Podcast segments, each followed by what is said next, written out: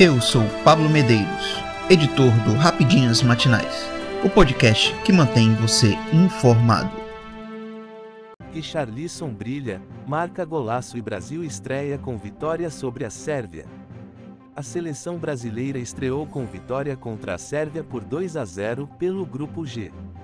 No jogo mais difícil da chave para o Brasil, o time dominou a partida, perdeu muitas chances com Vinícius Júnior e Rafinha, mas Richarlison apareceu para brilhar e dar a vitória à seleção. Na zaga o Brasil foi seguro e os sérvios quase não chegaram à meta de Alisson. O primeiro tempo do jogo teve as duas seleções nervosas e errando passes. O Brasil teve mais oportunidades pelo lado esquerdo com Vinícius Júnior. Mas pecou muito na finalização. Casemiro tentou um chute de longe, mas o goleiro Milinkovic Savic defendeu. Já a Sérvia se valeu do tamanho do atacante Mitrovic e insistiu nas bolas aéreas.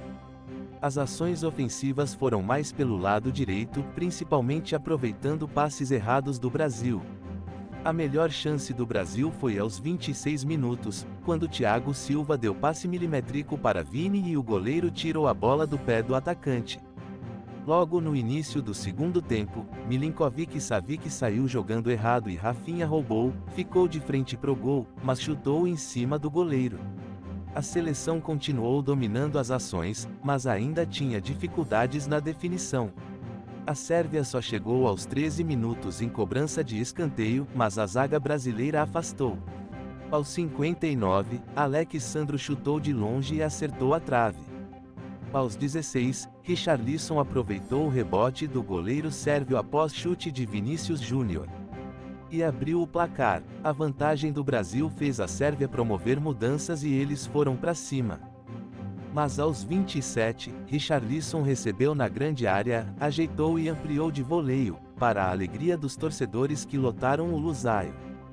Na sequência, Tite trocou Paquetá por Fred e Vini Júnior. Por Rodrigo. Aos 33, Richarlison saiu ovacionado para a entrada de Gabriel Jesus. Neymar também saiu para a entrada de Anthony.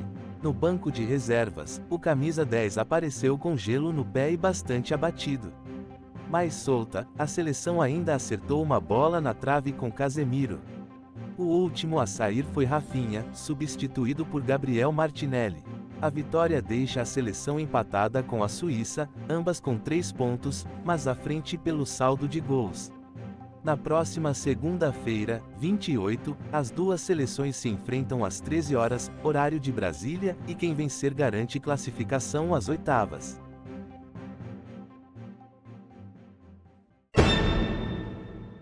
Copa. Show do Brasil, decepção uruguaia e recorde de CR7. O quinto dia de Copa do Mundo do Catar foi especial para os brasileiros. A seleção brasileira estreou contra a Sérvia na última partida do dia, 16 horas, e venceu por 2 a 0 com um show de Richarlison. A equipe de Tite dominou a partida, mas teve muita dificuldade de balançar as redes no primeiro tempo. No segundo tempo, o camisa 9 aproveitou uma sobra de bola na pequena área para abrir o placar e depois marcou um belo gol de voleio para selar a vitória do único país pentacampeão. As preocupações, no entanto, ficaram para Neymar e Danilo que se lesionaram no jogo. O camisa 10 será reavaliado em 24 horas e sobre o lateral não foram dadas informações. O dia começou com Suíça e Camarões, 7 horas, os outros adversários do Brasil. Os suíços venceram pelo placar mínimo de 1 a 0, mas foi no sufoco. O gol da Suíça foi marcado por Embolo, nascido em Camarões e aos 5 anos se mudou para o país europeu com a mãe. Ele não comemorou. Na rodada das 10 horas, o Uruguai enfrentou a Coreia do Sul e ficou no empate em 0 a 0. Os sul-americanos eram os favoritos na partida, mas levaram sufoco dos asiáticos que contaram com San Huanguel e Jô no ataque. Na partida das 13 horas, Cristiano Ronaldo entrou em campo com Portugal contra Gana. O jogo foi muito animado no segundo tempo, com CR7 abrindo o placar de pênalti e entrando para a história como o primeiro jogador a marcar em cinco edições de Copa Masculina. Em seguida, Andrea YEW deixou tudo igual. Mas a felicidade não durou muito e João Félix recolocou Portugal em vantagem. Aos 35, Rafael Leão fez o terceiro e nove minutos depois Osman Bucari diminuiu para Gana. O curioso foi que Bucari comemorou seu gol com o mesmo gesto de Cristiano, o que irritou o craque no banco.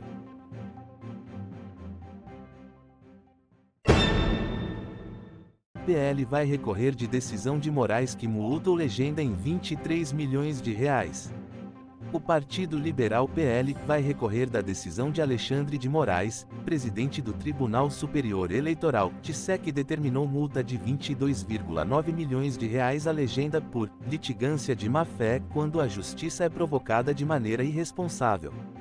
A informação foi confirmada pelo senador Carlos Portinho, PL Rio de Janeiro. De acordo com ele, a legenda, certamente, vai recorrer da decisão, seguindo o direito constitucional de recorrer. A decisão de Alexandre de Moraes que foi proferida nesta quarta-feira, 23, após o partido apresentar em conjunto com o presidente Jair Bolsonaro, PL, uma representação na Corte Eleitoral apontando supostas falhas em parte das urnas eletrônicas no segundo turno das eleições de 2022. Em despacho, Moraes negou o pedido da sigla para apuração de irregularidades em quase 300 mil urnas e determinou o bloqueio imediato do fundo partidário da coligação até que a multa seja quitada.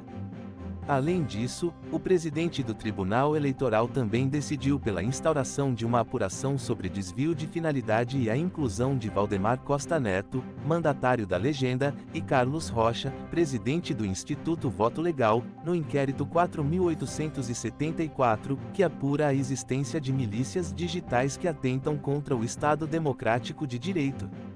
Em nota divulgada ainda na quarta-feira, 23, o Partido Liberal informou que sua assessoria jurídica foi acionada para analisar a decisão do Tribunal Superior Eleitoral.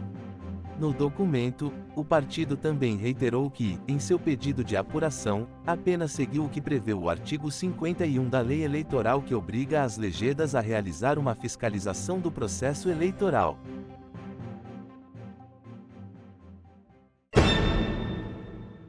Estado de São Paulo retoma exigência de máscara no metrô e ônibus após alta da Covid-19. O governo de São Paulo anunciou nesta quinta-feira, 24, a retomada do uso obrigatório de máscaras contra a Covid-19 no transporte público de todo o estado. A decisão que entra em vigor a partir do próximo sábado, 25, segue recomendação do Comitê de Especialistas em Saúde que assessora o governo em decisões sobre a pandemia e considera nova alta de casos e internações pela doença. A determinação também acompanhada pela Prefeitura de São Paulo é válida para usuários do metrô e de ônibus. São Paulo tem apresentado aumento expressivo na transmissão do SARS-CoV-2, que se reflete principalmente nos indicadores de internações por Covid-19 em leitos de enfermaria e UTI, que nos últimos 14 dias mostram crescimento de 156% e 97,5%, respectivamente, chegando a uma média diária de mais de 400 novas internações, descomunicado do Conselho Gestor da Secretaria Estadual de Ciência, Pesquisa e Desenvolvimento em Saúde, chefiado pelo infectologista David Wippe. A decisão no estado paulista acontece dois dias após a Agência Nacional de Vigilância Sanitária, Anvisa, determinar a retomada do uso de máscaras em aviões e aeroportos, também em razão da nova onda de contaminações pelo novo coronavírus no Brasil. A determinação da agência reguladora é que o item de proteção seja obrigatório a partir desta sexta-feira, 25. Segundo o diretor-presidente da Anvisa, Antônio Barra Torres, a retomada do uso obrigatório de máscaras em aviões acontece após a agência receber manifestações de especialistas e entidades como a Fundação Oswaldo Cruz, Fiocruz. O último boletim da Fundação, divulgado nesta quarta, 23, mostra que 15 estados registraram alta de casos graves de Covid-19.